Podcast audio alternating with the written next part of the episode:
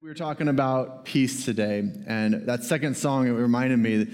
Uh, it said, "Rejoice, rejoice, Emmanuel." And this word Emmanuel means God is with us. When we talk about what, when God is with us, God is with us in several different ways. The Holy Spirit dwells in us, but part of that dwelling in us is the gifts that He is giving us, which is why we're in this series right now talking about these gifts that you cannot find anywhere else in this world. Uh, they, they pretend certain ways, and we'll get to that, but the truth is hope, peace, joy, and the gift of Jesus Christ Himself. You're not going to ever find that in the way that God brings it to you as a free gift right now. So that's why we're doing this series.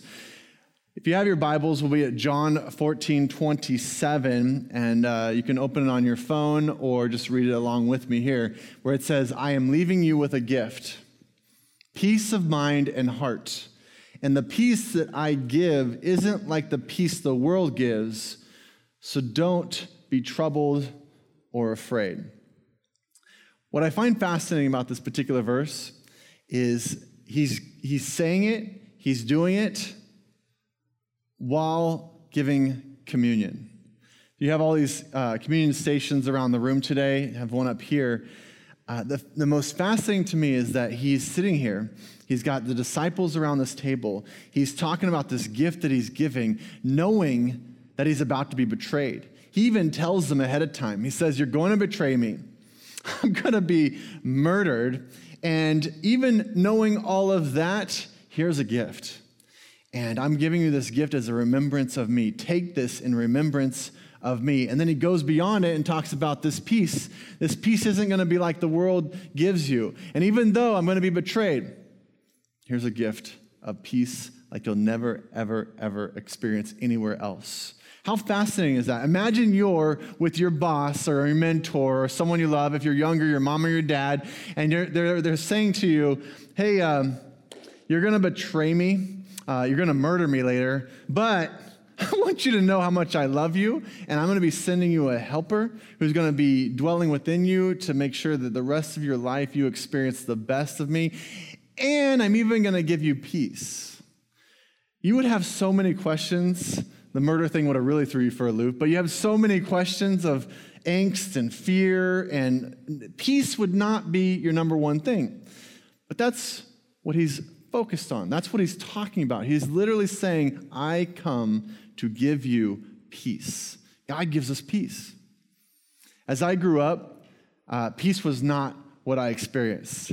There were so many areas of my life where I was trying to figure myself out. I remember being in junior high. I was on the football team, but I wasn't any good. I was like second string, and I was also in the band. And junior hires are really nice, so they never said anything about that. so peace wasn't my number one thing going into high school. I was always a bit, um, I just, I think, awkward. And so as I faced high school, I said, this is going to be different. High school's gonna be different because I'm gonna get a junior or senior girlfriend, and then everyone will see how awesome I am. See, my parents were really good at setting goals for me. So when I went into high school, those were my goals. Uh, sorry, parents, if you're listening in some weird way. I, I went to freshman year and I did it. I accomplished my biggest goal. I had this beautiful blonde um, girlfriend who was a junior, and I was so excited until like the second week, and I realized, oh, wait, I don't want a girlfriend. This is awful. I have to buy them things. I have to go to these dances that the school puts on and makes me pay for it. Some weird, stupid thing about, I want to be with my friends, and she makes me go hang out with her at lunch. This is terrible. So I immediately want to break up. I get near to the end of the year, and after like literally a month, I am done. There's no peace in this. I don't want this. And then she says she has a brain tumor. And therefore, you can't break up with me. You have to be there to support me through this. Now, freshmen, I don't know if you know this, aren't the smartest kids in the world because there's so many flaws in this story. Uh, I should have seen them way ahead of time. But I did not. I'm like, oh, oh no. I, I have to take care of this person. Well, well, when is your surgery? I'll break up with you after that. So she prolongs all the way through the summer. And what's ironic is all this is real. This is all real. She prolongs it, and I finally give her an ultimatum and I say, okay, listen, you're gonna have to have the surgery soon. I can't keep having a girlfriend. This is terrible. So she sets a date but says, I don't want you to visit me. You can visit me afterwards at my home. But being the loving boyfriend that I was, I decided I'm gonna surprise her in the hospital. I go to the hospital, I have my flowers. I walk up to the lady, I go, I'm here to visit so and so. I won't say her name in case she's listening.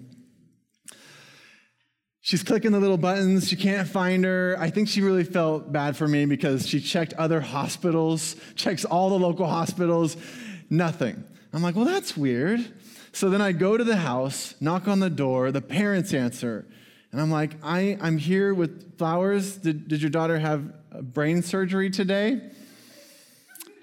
And the parents look at me and they're like, oh, not this again. No, she's out with her friends. And she, they shut the door in my face. Talk about terrible parents, right? They were awful. We broke up. And I say this story because peace was not what I experienced in high school. Uh, it's all her fault, but I won't blame her. I was very very mean. I think um, I treated women after that not very good. I can't understand why, but I wasn't the nicest of, of kids. In high school, I was bouncing around different sports, different clubs, just trying to figure out what am I supposed to do with my life? I was very confused. I get to college, I changed my major seven times before I figured out that I just need to get out of college. I had enough of the points, what are those things called? credits, thank you, that I could finally just get a degree and get out. That's, this is my experience of having no peace. Now, I served at church, but I talked about this a few weeks ago. It was an incredible experience, but I just served. I didn't really think much of it. I was just there doing whatever the pastor asked me to do, and that worked out really well. So I suggest that for all of you. It was awesome because that eventually led me to knowing what true peace was. This authentic peace that God actually gives. And this brings us to point one this final, this, this, this position where I finally said, oh, if I have you, all this other stuff will work out. I had to stop pretending that there's something I'm going to find, that there's, some, there's going to be something I get to where I finally realize what real peace is in this world. I had to let that go and point one in your notes stop pretending there was a way I could figure this out. I actually need God to give me the peace that He brings that surpasses all understanding, that surpasses knowledge of, of trying to figure out the way the world continues to show me this is how you'll get peace. This is how you'll get peace. This is how you get peace. And continually being disappointed because I never could find peace that way.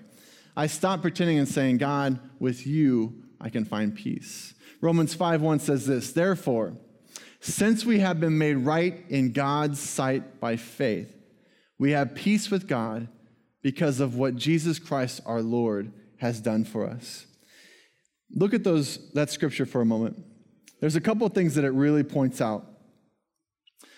This concept of Christianity, it took me a long time to figure this out. We we talk about Christianity before we truly understand it by saying that we are good. We're good. Uh, in fact, if you go around and ask people, you know, why are you a Christian? Why do you, why do you uh, follow this Jesus? Well, most people will say something to the effect, I'm a good person. They won't say exactly like that, but they'll talk about the fact that they don't do certain things and that they do certain things that make them a Christian. But there's so many flaws in that theory. First of all, we're not that good of people let's just be honest that a lot of times we're committing sins, even though they may be small. It's not murder, but if murder is like the definition of not being a bad person, all the rest is a slippery slope of faults. So to say that we figured it out, I'm a good person, and yet we still every day sort of maneuver this line of what's good and bad.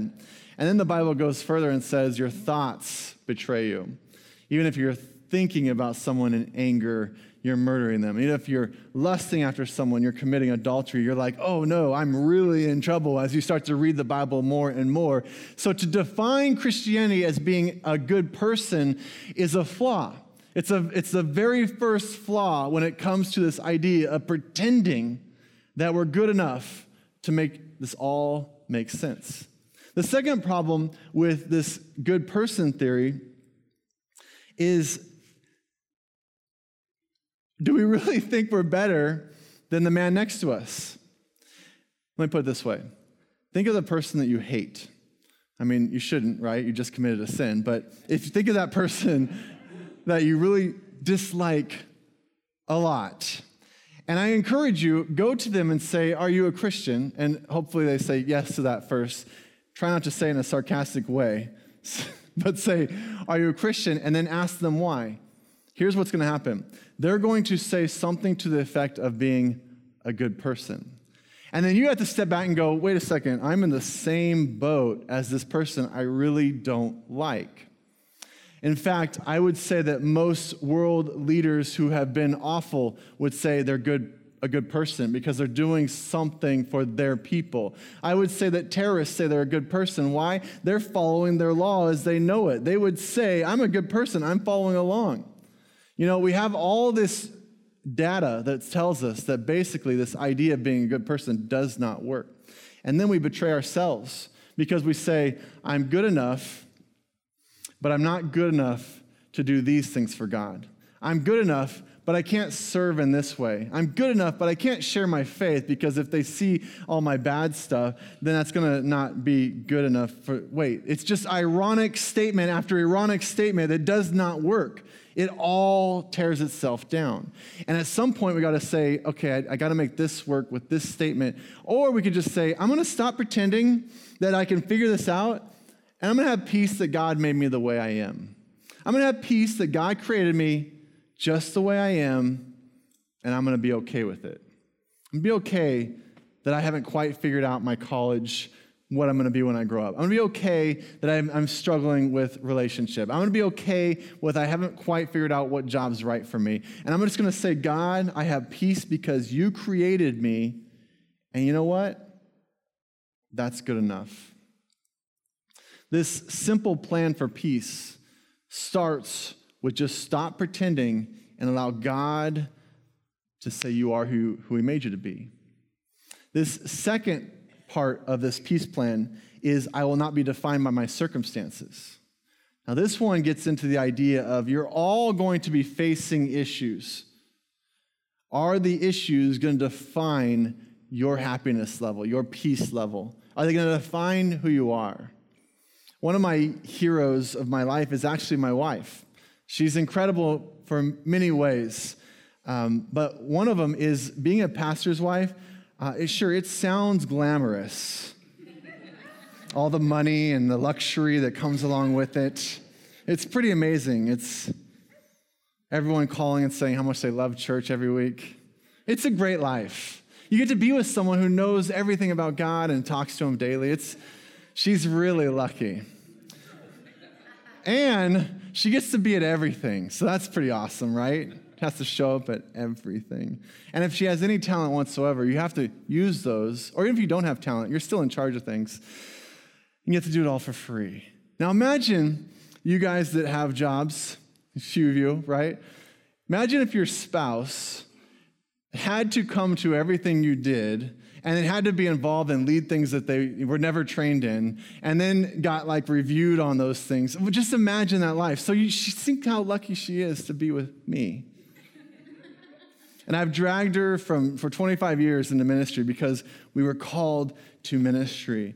But here's my point. And even the last one, as you guys all know, it, we were in the valley and um, it was incredibly hard on her health. Still, dragging her through that and then coming back. Here's my point.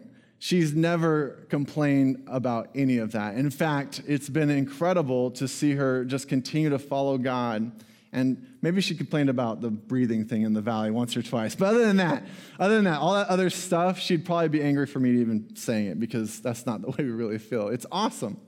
And I get to watch her, and I see her every morning go downstairs, and she's got her Bible, she has her coffee, and she's having these, these moments with God. And I'm so impressed because she does not let circumstances define her relationship with God.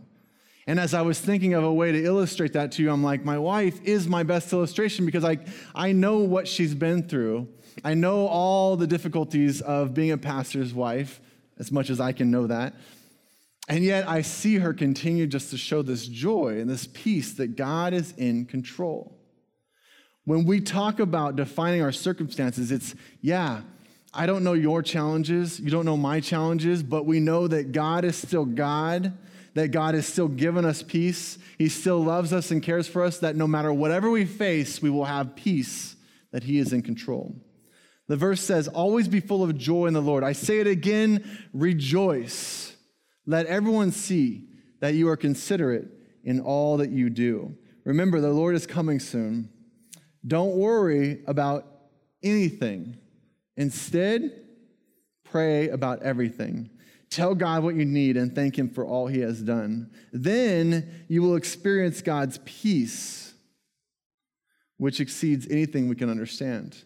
His peace will guard your hearts and minds as you live in Christ Jesus. That, that word there, guard, when you look that word up in the Greek and where it's used other places in the Bible, it's a military term. It's used every time it's used, it's used in a military way. They were guarding the fortress. They were guarding this, they're guarding that. So he's using it here very specifically. This is uh, Apostle Paul talking here. Guard your hearts and minds as you live in Christ Jesus. What is his point? He's talking about peace. So, whatever is out here attacking, and it is an attack, guard your heart and your mind because that's from Christ Jesus, and no one can take that from you. No one can take the peace from you. Yes, you're facing a challenge that not many people are facing. You have something that you're like going through right now. Guard your heart and mind because that peace, that's already there. You've already been given it. No one can take you, take that from you. This year may have been tough. You might be going through a divorce. It is not the end of you. You might have conquered an addiction or you're working through it.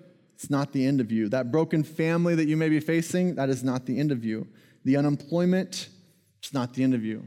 If you're a teenager here, that horrible thing that has devastated your life forever and ever and ever, it's not the end of you.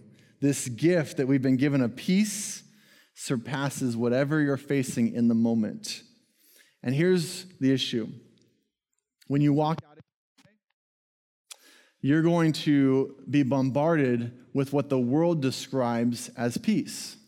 So you will be immediately hit with the concepts of if I can get enough money, um, I will finally feel this burden that I have on me go away. Anybody ever get there? Do you ever have enough money where the burden goes away? There's these stories all the time about people who win the lottery, and you watch the story play out, and it's always bad. Every time they're given millions of dollars, and it's, it ends up being a horrible, people are dying in the midst of these stories. It's awful. And I'm like, huh, how, how many movie stars or whatever, sports figures, are we going to watch tumble down after they've been given the world and not realize that that lie that you'll finally have enough to not worry anymore or not have any sort of issues anymore. That lie, when will we finally say that one's not true and the one the Bible says is true? That no matter what the circumstances, I can still have peace. The other lie we have is travel and ambition and getting to a certain level. If I get that job, if I get to that place in the company, if I can just travel, if I can get to retirement, if I get to that vacation, I just need that vacation. I have one more week left, and then I get to that vacation and I'll feel peace then. My guess is you may not, because it's a lie. Yeah, you'll have moments of joy, but peace comes from within. You can have it now, no matter what your circumstance may be. This verse continues to tell us that no matter what we face, listen to the next part of it. Not that I was ever in need, for I have learned how to be content with whatever I have. I know how to live on almost nothing or with everything. I have learned the secret of living in every situation, whether it is with full stomach or empty, with plenty or little for I can do everything through Christ who gives me strength. Will you get to that point where you have this peace, no matter what you're facing? It's an authentic peace that gives you that you're okay now. This world does not define me.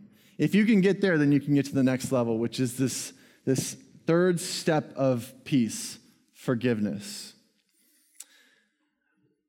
This goes back to the video at the very, very beginning with the great theologian Donkey when he said, Yeah, I can forgive because friends forgive each other. See, the path that we have gone on is you, this is going to mean nothing to you if you don't first get right with God. You stop pretending and allow God to give you the peace you need. The second area is personal. Then you have to go to yourself and say, Will I be defined by my circumstances or will I be okay just the way I am and what I'm facing and I'll have peace right now, no matter what I'm facing? Once you can get past those two, God and personal, then you have to move to this third level if you really want peace, and that's forgiveness. Can you get to a point where you say, I'm going to forgive no matter what? Because we live in a world with broken and dysfunctional people who are running into each other. I'm broken and dysfunctional, and there's times when I run into other people. You're broken and dysfunctional, and there are times when you run into each other. Teenagers or anyone young, uh, your parents did not have you thinking, I wonder how I can ruin this person's life. If I could just do all this, they'll have a terrible upbringing. That's not how they had you. That wasn't their first thought but we're broken, dysfunctional, and we run into each other. Your boss doesn't wake up every morning going, I wonder if I could ruin their day today. Oh, I know, I know exactly what I'll do that will be so awful for them. That's not how they wake up, at least most of them. Yours might be different, but most do not wake up that way. But they're broken, dysfunctional, and we run into each other. Your spouse, when you guys got married, their concept wasn't, okay, we're gonna get married and then I'm gonna make him miserable forever. I said him. It could go both ways, him or her. I'm gonna make them miserable forever. And that's not what they were thinking when they were saying their vows to you. But what are we? Broken and dysfunctional, and we run into each other. We need to get past that. This idea that we're all trying to do this on purpose. No, we're just broken. If we weren't broken, we wouldn't need a savior. So if we can get past step one and say, I got to stop pretending, I actually do need a Savior in my life. Once we get past that, we can say, oh, because I'm broken, I have these, and they're broken and they're clashing. That's life. So can we move from that point of saying, all right, we're all broken, we're all dysfunctional, we wouldn't need a Savior if we weren't, and start giving out forgiveness? Nelson Mandela says, holding a grudge is like drinking poison and waiting for the other person to die. Isn't that true? Think through that. Because when you actually offer forgiveness, they may not accept it and they may not give it back. Forgiveness is a one way street, it always is. It's one way. You don't give out forgiveness just hoping they're going to give it back. I mean, we do. That's not what we're supposed to do, though. You give it because you, you're tired of drinking the poison. And there's, there's no gain you're getting by holding this grudge. So you let it go through forgiveness, knowing that it may not come back, but I'm going to stop drinking the poison. The Bible says, if possible, so far as it depends on you, live peaceable with all. Hear that. As much as it depends on you, as, as, if you can do it, because it's going to be you letting it go. Leave peaceable, or live peaceable with all. Which brings us back to this. You see, we have an example of Jesus giving us peace in the face of death. We have this incredible example through communion that says, yeah, and remember, this is before. I know you're going to betray me. I know you're going to murder me. But I still give you this gift and it's forgiveness. It's the Holy Spirit to give you a new experience in this world. It's peace. He does all that before. Take that in. How is that possible? How can he be at that table? These guys are going to betray him, and he's offering forgiveness, peace, love. It's incredible. Hebrews 2:14 says because God's children are human beings, made of flesh and blood, the Son also became flesh and blood. For only as a human being could he die, and only by dying could he break the power of the devil who had the power of death. Only in the way could he set free all who have lived their lives as slaves to the fear of dying. Can you unwrap that gift? A lot of people, they, they live their Christianity the way I live with a parachute. I'll explain. so think of a parachute, a military grade parachute. So I have no doubt that I could get on a plane, put that parachute on, jump out, and it will open. Uh, I've seen it on TV lots of times. So I know it works, right? I've even gone skydiving. Of course, when I went skydiving, there was a guy on my back with like three parachutes and some emergency thing that goes off if he gets too low. The truth is, I'll never actually know if that works because I'm not going to get on a plane and put a parachute on and then just leap out and go, Well, I hope this works. That's not going to happen because I'm not an idiot. But here's the issue that's kind of how we, we live our faith out, right? I totally believe in Jesus. Of course, I believe in Jesus. I believe in heaven and hell. I believe in all this. In fact, Pastor, I agree with everything that you have said today. But I'm still not going to go out there and forgive that person. Are you kidding? You know what they did? I'm not going to pull that ripcord. And that's how we usually live our faith. Can we pull a ripcord when we walk out of here and say, okay, if this is the peace plan that the Bible talks about, I'll forgive, knowing that I'm probably not going to get anything in return. Can I do that? Can we pull the ripcord to have peace with others? Or if you have, if you have that first one of the of will I finally get to the point where I trust God and pull the ripcord that He will give me peace no matter what circumstance I'm facing? Or will I pull the ripcord and say, I got to stop pretending and just know that God loves me just the way I am, that I was created by Him, and I'm fine. I'm fine the way that I am created by God. I'm going to stop pretending there's something I have to do for that and let God let me be who I am. Can you pull that ripcord and actually walk out and say, Yeah, the pastor, you're amazing. I believe everything you say, but will I actually do it? Will I jump out of the plane and pull that ripcord? As we're praying, every eyes closed and head bowed. The Bible talks about making a public confession of your faith. Um, I'm not going to pull you up front or do anything weird, but if you're here today and you actually need to do that first one, of saying, I got to stop pretending and actually pull the ripcord that says, God, you are real and I needed a Savior. And if that's you today, I just want you to lift your hand up and look up at me, and that will be that public confession of faith. And you're saying, I'm going to pull the ripcord and say, I'm done pretending.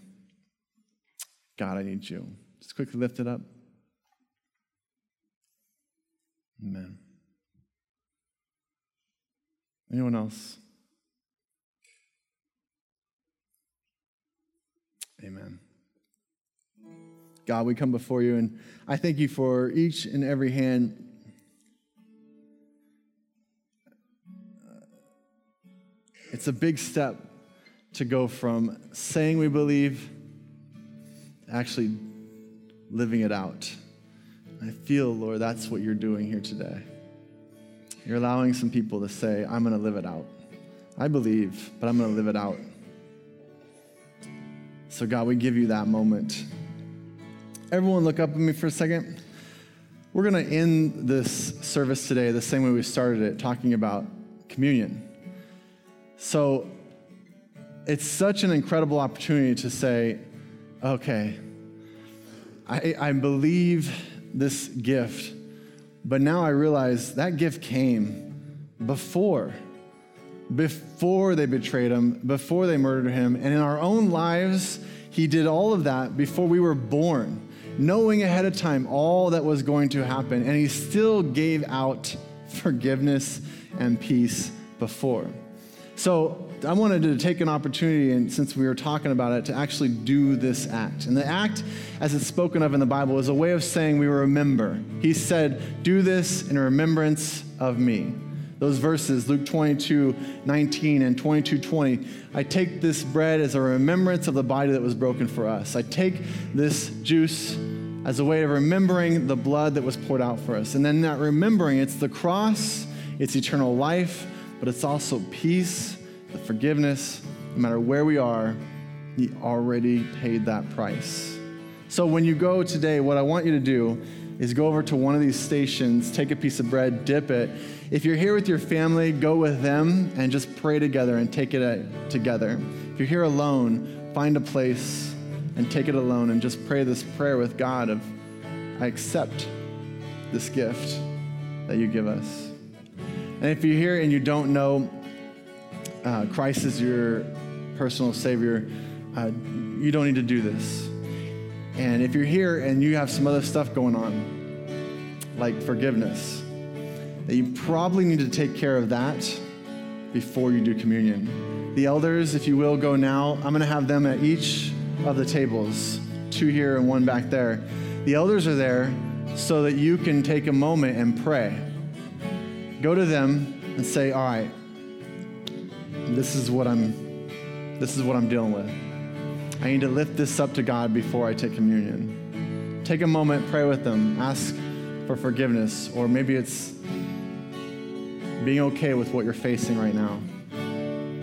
That it's okay, I still have peace. Whatever it is, pray it out. And then if you want, take communion. So as this song is going at your own pace, uh, do those acts. And I'll lift this up in prayer. God, we do give you this moment and ask that you have your blessing on it.